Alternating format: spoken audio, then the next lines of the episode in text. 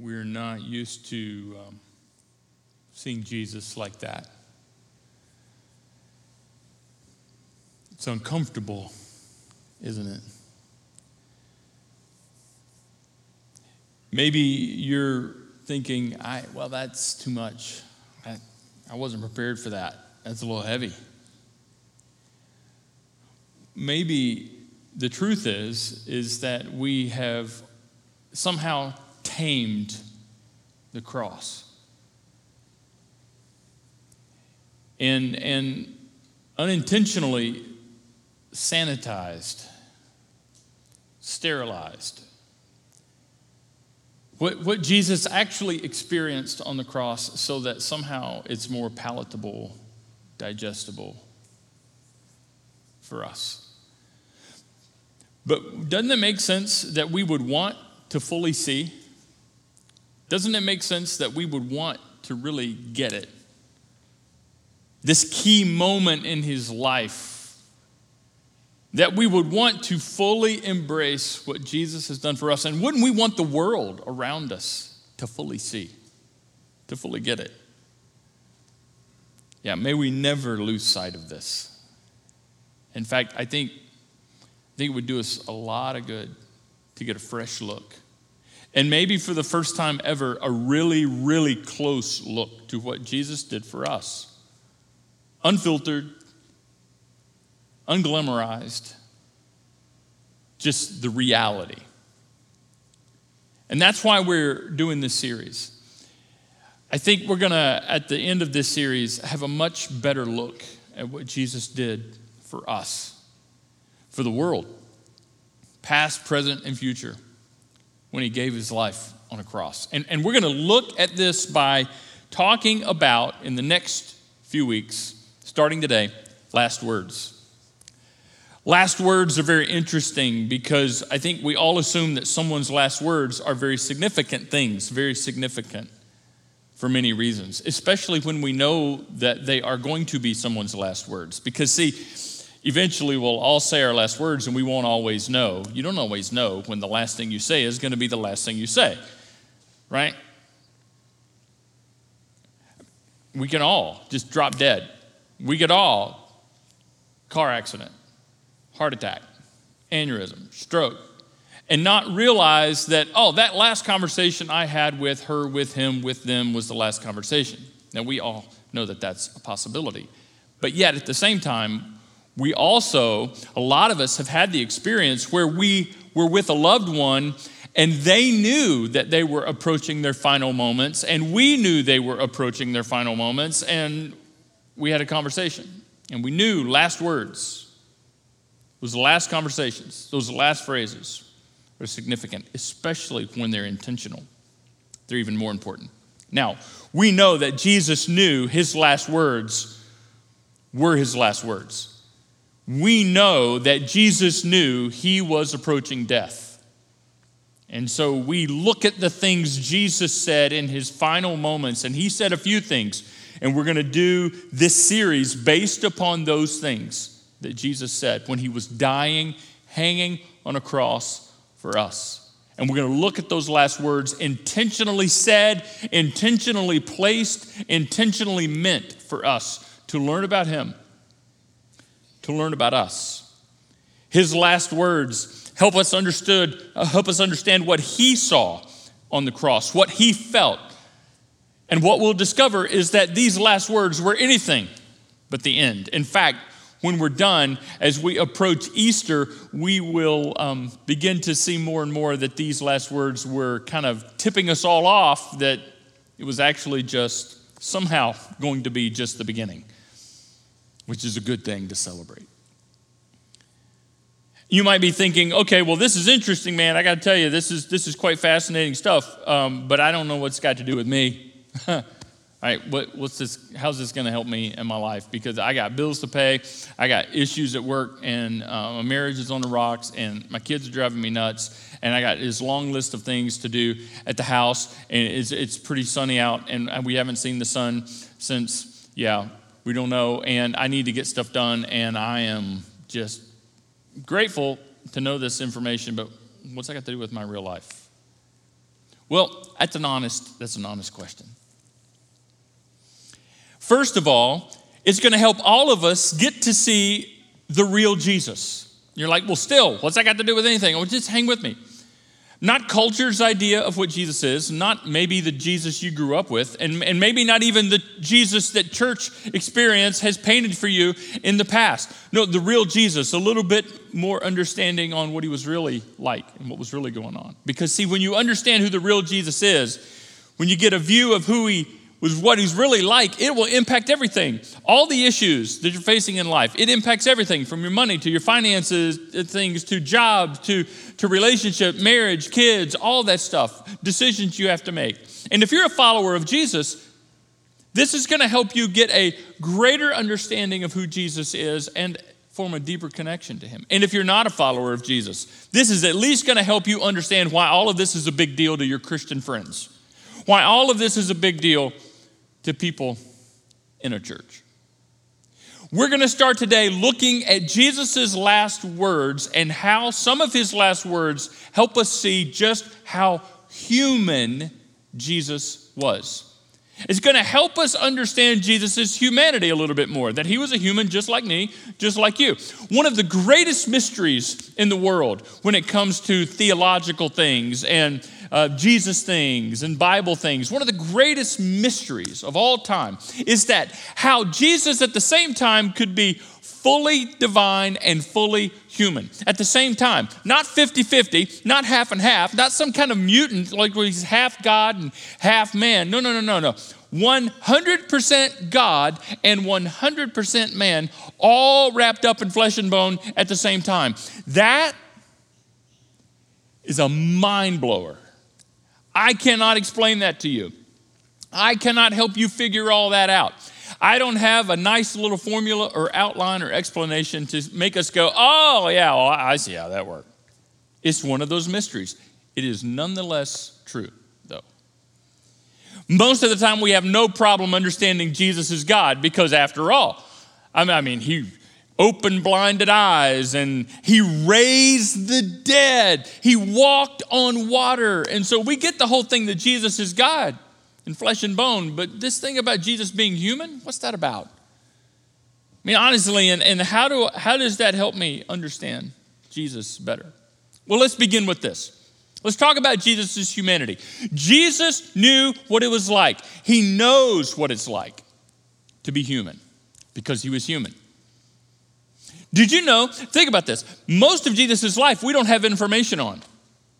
Most of Jesus' life we don't, we don't have written about in the scriptures, in the Bible, in the New Testament. I mean, we have the beginning part where he was born in Bethlehem, Major, Mary, and Joseph, and then the shepherds, and then, and then a couple of years later, the wise men. But he then Mary and Joseph take him to Egypt to flee the persecution of King Herod. All that happened in the first couple of years of Jesus' life. We got all kinds of information on that. But then it goes silent from like age 2 to age 12. And then Jesus appears again in the story, and he's at the temple and he's dumbfounding the religious leaders of the day.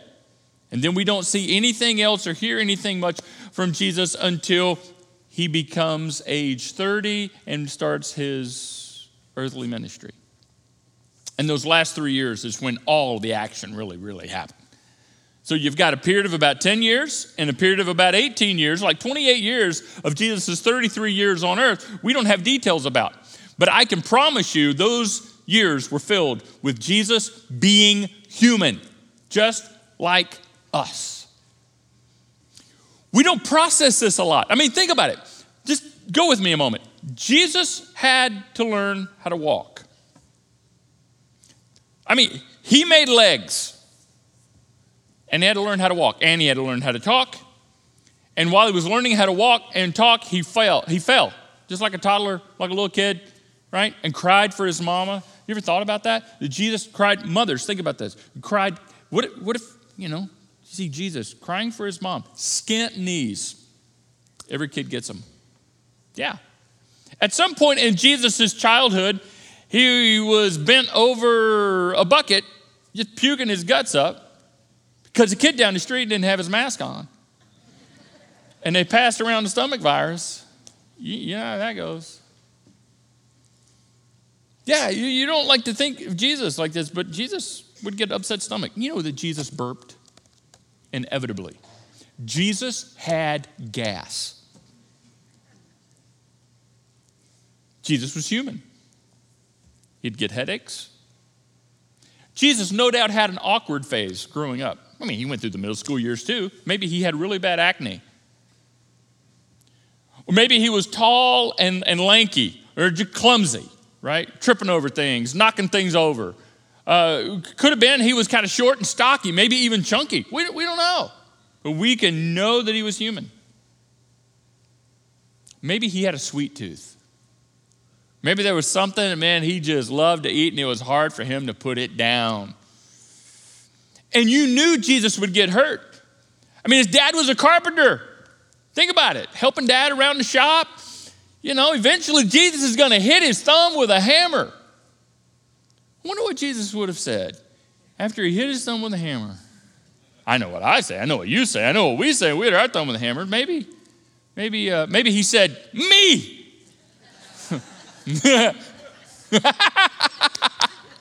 That's funny. That's funny. I've been holding on to that all week. You know that Jesus had a sense of humor, like some of you need right now? You know why? Because some of you are thinking, mm, uh, can I laugh at this? It almost feels irreverent, doesn't it? That's exactly why I took you down this road. it almost feels irreverent. Like, oh, we're not supposed to laugh at that. You don't talk about Jesus that way. What? Jesus, humanity? He would want us to understand how human he was. While Jesus was hanging on the cross, we get a glimpse of that. We get a glimpse of Jesus' humanity and with a couple of things he said. He's dying on the cross, and a couple of the things he said give us a glimpse into just how human Jesus is. Let's look at it. John writes that when Jesus saw his mother, Mary, standing there, she was standing there beside a disciple he loved. Now, let me explain this real quick. Obviously, his mother is Mary. Um, at this point, Joseph had died. We're not exactly sure how he died, but Jesus' earthly father, Joseph, um, was deceased, and so Mary is there. We don't know where Jesus' half brothers and sisters were. Evidently, they were not at the cr- uh, cross, the crucifixion time. Uh, we do know that those of his brothers and sisters that became followers of Jesus probably did not fo- start following him until a little bit later on, uh, probably after the resurrection, which would make sense. You know, I mean, what would your brother or sister have to do to convince you that they're the Son of God? Probably after raised from the, you know, come back from the dead. And then you're like, okay, I'm a believer because I saw his face. Now I'm a, okay, bad, bad, bad, bad, bad, bad but you won't forget it. So Jesus is hanging on the cross and, and he looks down and he sees Mary, and Mary is standing beside one of his disciples, the disciple that Jesus loved. And you're like, well, didn't Jesus love all the disciples? Yes. But this is a specific disciple. John is writing this, and John was the youngest of the disciples. Jesus took John under his wing when he began following him, and probably took real good care of him, and they developed a very, very special bond, John and Jesus. And every time, almost every time, John referred to himself in his depiction of Jesus' ministry. In the book of John in the New Testament, he referred to himself as the disciple whom Jesus loved. Maybe it was just a, a term of endearment, saying, I know how much Jesus loved me. I'm the guy that Jesus loved so much. Now, John knew that Jesus loved everybody, Suffice it to say, this is Mary and John. So Jesus looks down, he sees Mary and John, and watch. He said to Mary, Dear woman, here is your son. And he said to the disciple, John, Here is your mother. And from then on, this disciple took her into his home. So, well, what's that got to do with Jesus being human? Because think, think about this. Think about what's going on. Jesus is suffering, dying for the sins of the world, and it's like he hit a timeout just for a moment. And just for a moment, instead of focusing on the sin of the world and what's going on and what this cosmically meant and spiritually and eternally and all of that, he realized, oh, wait, there's mom. There's mom. And John, John, John, John, John, can you take care of mom? Hey, mom, mom, John's going to look after you. You see, in the first century, a woman without a husband was pretty much disregarded in every way. And so you see Jesus here in a very human moment looking at John saying, John, can you take care of mama? He just wanted to make sure his mama was going to be okay. Just wanted to make sure mama was going to be good. We can relate to that, right? Can you imagine? Human. And then John keeps writing. Here's another thing Jesus said hanging on the cross that helps us see his humanity. John kept writing and pointed out that Jesus knew, he was getting to the point where he knew that this was all about to wrap up. His mission was now finished. And to fulfill the scriptures, he said, I am thirsty. Like, okay, well, what's that got to do with anything? Okay, so he's thirsty. What's the big deal? Because you can let that sink in. Let that sink in, okay? What was this letting us know about Jesus? In an amazing way, just how human and in need he was. He was thirsty. I'm talking about the guy that created water. He came up with the idea and realized if I take two parts of this hydrogen that I created and one part of this oxygen that I created, and we put these suckers together, we get water. And I'm gonna make oceans out of this, and he did. And I'm gonna make rivers and streams. The maker of rain was thirsty. I mean, he had such a command over this element that one day he took it and it instantaneously turned it into wine, and the party picked up. His first miracle, his first recorded miracle, turning water to wine. We're talking about this guy, the guy who in John chapter 4 sat down and had a conversation with a woman at the well and said, Listen, if you knew who I was, you would ask me for something to drink, and I would give you living water, and you would never thirst again. Wow. So this man is hanging on the cross. He's saying, I'm thirsty. Watch what happened. A jar of sour wine was sitting there, so they soaked a sponge in it and put it on a hyssop branch and they held it up to his lips, which would have quenched no one's thirst. It was a mockery and actually a fulfillment of scripture in Psalm chapter 22 and in Psalm chapter 69 we have predicted that this would happen, and it happened. It played right out just as it was predicted. Jesus is thirsty. Hey, have you ever had a need? Have you ever had a need in your life and you asked somebody to meet it, or you expected them to meet it, or you wanted them to meet it, and instead of them meeting it, they made it worse by what they did or what they said? Instead of meeting that need and solving that problem, what they did, what they attempted, maybe unintentionally or intentionally, they made it worse. Yeah, because that's what happens to us humans. This is exactly what happened to Jesus. I'm thirsty. They didn't give him anything to quench his thirst. What they gave him actually made it worse. Another example, just another example. The fact that Jesus knew what it was like to be human. He knows the human struggle. Now, it doesn't mean that Jesus has been through everything that you have been through. I mean, there are certain things that we go through as human beings that Jesus hasn't had the experience, okay? If you're a woman, Jesus never gave birth, but it doesn't mean that Jesus doesn't know great pain, right? Maybe he's never been fired from a job, but it doesn't mean Jesus doesn't know what great loss is about. Jesus doesn't have to go through everything that we've gone through specifically in order to identify with everything we have felt. He has felt and knows great pain and loss, suffering, challenge, betrayal, being misunderstood. Jesus knows what it's like to be isolated. Let us not forget that Jesus was a minority. He grew up in a minority society. He was Jewish.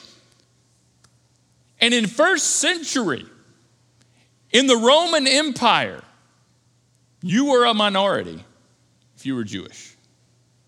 There's no Jewish privilege. No. So he knew what it was like to be oppressed. Hey, have you ever been taken advantage of? Jesus knows what it's like to be taken advantage of. People took advantage of him all the time. In fact, they still do, don't we? Jesus knows temptation. Once early on in his ministry, at the very beginning of everything, he spent 40 days in the middle of nowhere enduring temptation. He knows what it's like to be human. Jesus knows great need, all the way down to the most basic need of being thirsty and wanting to make sure I need to make sure mama is taken care of. John, take care of mom. And Jesus knew what it was like to be exhausted.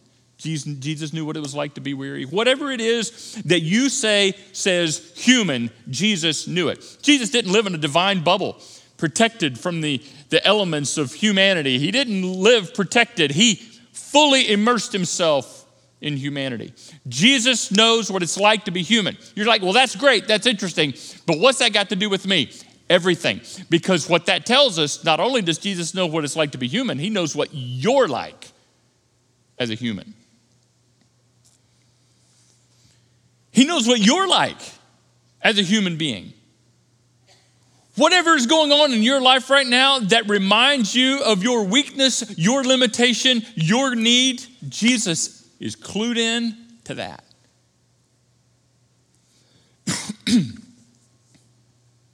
in the Old Testament, King David writes in the Psalms a song and in this song, in Psalm 103, he writes a couple of lines that I, I have always just gotten a great kick out of. I mean, I, I read these lines for years and I've been so encouraged, and I hope they encourage you. I want to share them with you, but they have everything to do with the fact of God understanding who we are and what we're like and what we're up against.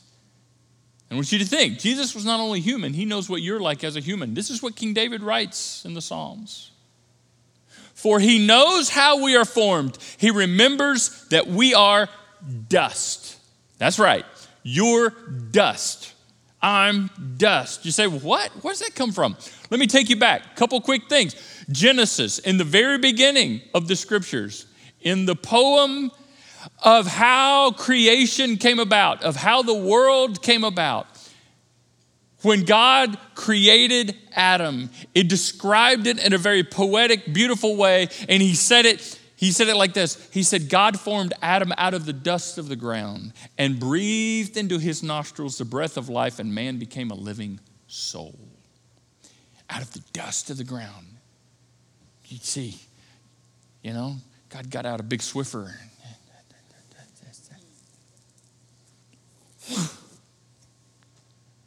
or something like that. And we know what happens to human bodies after they die, right? Given enough time, we decay, we decompose, eventually to the point where our bodies go back to dust, ash. So we start as dust, we end up as dust. This is what this is what David's saying. He knows, he knows, he knows that just I'm just like in between forms of dust here. Started as dust, I'll end up as dust. Now, in the middle, we're held together by all kinds of stuff that you and I are still figuring out. The medical world, the medical community, scientific world is still figuring out all the stuff that holds us together and makes us who we are in between dust and dust. But you know what this reminds us is that He knows, He knows, He knows, He knows what we're like as human beings. Your individual struggle is not lost on Him. Whatever it is you're going through that reminds you of just how human you are, your biggest challenge. I don't know what your biggest challenge is, but you know what it is, and you need to know that He knows what it is. And I'm not saying that He just knows, is like, yeah, Bill's going through some stuff. I know, you know, George, you know, Sally, Sue, she's having a tough week. No, no, no, no, no. He has intimate knowledge of not just what's going on in your life, but what it feels like to go through it and what you're struggling with all the way to the core of who you are. Your biggest challenge, he knows, whether it's relational, a health thing, a job thing, a money thing, he identifies with your greatest struggle. He knows what you're like as a human being. Do you know Jesus is fully aware of all the things you don't like about yourself? You probably got a pretty long list of things you don't like about yourself, if you're like most of us. You're like, nah, I think I'm pretty good. Okay, we'll do a series for you later. But for the rest of us, we look in the mirror and we're like, oh, I don't like that, I don't like that, I don't like that, I don't like that. He knows all of that. Because he knows what you're like as a human being. Whatever your deepest fear is, he knows.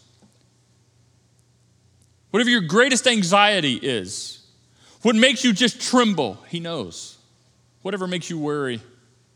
Mean, there's some things I don't ever worry about, but there's some things I just get, I, I just get within seeing distance of it, and I start worrying. I start worrying. Yeah, like I'm going through something like right now. I mean, there's something going on in my life like right now that makes me worry awful. You say, what is it? Well, it's none of your business. But, but, but I know he knows.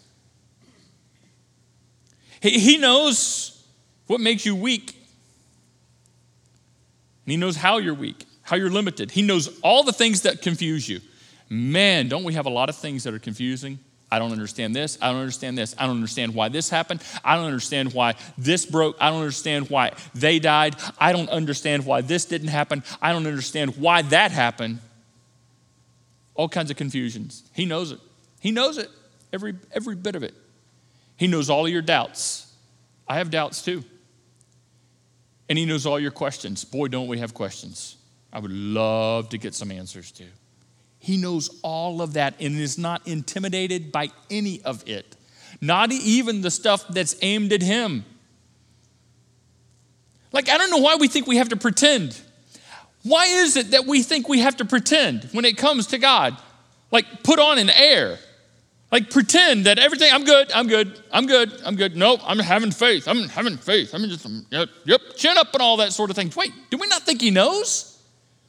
Do we not think He sees? Do we not think and realize He understands that we are dust? Dust, dust, and somewhere in between. It's struggling. He knows what we're like as human beings. We don't have to pretend like we have it all together. We can be real, we can be honest, even blunt, because He knows what we're like as human beings. I want to share one more thing with you. Going to bring all this together. Jesus knows what it's like to be human, and he knows what you're like as a human. But here's something that I think helps us piece all this together, because this is where we live. You and I, we don't like our humanity. What we want is for Jesus to remove our humanity. But what Jesus wants is to join us in it. I want him to remove the stuff I'm worrying about. I want Him to fix it, change it, all the pain, the struggle, my questions, I want answers to them. The confusion, I really want some clarity. I want Jesus to remove all of the things in my life that remind me how stinking human and weak and challenged I am, all the struggles. That's what I want. And that's what you want. It's what all of us want. And here's the good news one day He will. One day He will. The day is coming when He said He will make all things new. We're not there yet. That will be heaven, and we ain't there yet. Until then, we want him to remove our struggles. We want him to remove our humanity, but he's like, I'm not going to remove your humanity. I'm going to do something better. I'm going to show up in the middle of it. I'm going to join you in it. And in his sovereign wisdom, he knows that joining us in whatever it is that we are struggling with is better for us now than just removing it. Now, sometimes He removes things. Sometimes things get better. Sometimes things get fixed. Sometimes things go away. But they're typically replaced with something else. Yeah, right? Yeah, we say it. If it ain't one thing, it's the other. You guys have other too? I have other. Yeah. He wants to join us in it because we think somewhere along the way, that our humanity separates us from Him, that our humanity gets in the way. No, it doesn't. All of the things that make you human, all of the things you struggle with do not separate you from Him, it actually connects you to Him. We share this camaraderie of humanity with Jesus. And the clearer you see your humanity, Paul says it like this Paul says, It's my weakness that helps me experience His strength. I've learned. I've learned that when I'm weak, that's when I experience the strength of Christ. The more human I realize I am, the more I get to experience Him and to know Him and to trust Him and to experience His power and draw close to Him. I know there are things in your life that you just wished He would remove. Wouldn't it be so much easier? And you maybe say it to your spouse, say it to your wife, your husband, maybe your close friend, or, or someone in your family, somebody you know. You say, you know what? If it wasn't for this, my life would be pretty stinking okay. I mean, if it just wasn't for this, if I could just get this, and we always have a this. You'll always, on this side of eternity, always have a this. And sometimes your this is a them. There's always going to be something. And we just wish He would fix it, take it away now because you can. God, I believe you can. And maybe you've been praying and asking Him. Maybe, maybe this helps to understand that His primary agenda is not to remove humanity from you, but to join you in it, to show up in it, to climb up in the mess of it with you and walk you through it. Because, see, then the day, when the day comes, when He makes all things new and He does remove the human struggle from us, we will be so much more grateful for what we learned on the journey. And I don't like that. I don't like that. I, I want just to remove it. Just take it away, take it away, take it away. But in His sovereign wisdom, joining us is better. See, Jesus was constantly inviting people to come to him. When they were overwhelmed with their humanity, come to me and I'll give you rest. Come to me. Come to me. And he still does. He invites you, he invites people, he invites us to share our humanity with him. You need to know that you are seen, you are heard, you are known, and you are understood in your struggle, whatever it is. Your struggle does not keep him away from you, it actually draws him closer to you because he is close to the brokenhearted, we're told. Those are the people in the Sermon on the Mount that Jesus said were blessed when they hurt, when they mourn. He said, Yeah, it, it actually brings us together the human struggle. And know this whatever it is in your life that's going wrong that reminds you just how screwed up you are, he's not surprised. Dust, remember, he knows. He knows. He's not surprised. And he's not mad at you because of it. He's not even disappointed. He knows what it's like to be human, and he knows what you're like as a human, and he wants to join you welcomes you. He is patient with you. He is understanding with you, and He wants to empower you. I don't know. I don't know. I have no idea. And I wish I did. I wish I had the time to get to know all of your stories and, and know what it is. That nagging thing in your life right now, maybe it's been there for a long time. Maybe it just popped up yesterday. That, that just, you just wish He would just take away, take away it just reminds me of how messed up I am and how much in need I am. No, no, no, no, no. He's going to leave it right there just for the time being and join you in it. Now, he may change it, he may remove it, but I promise you, his primary agenda until he removes it is to climb up in it with you.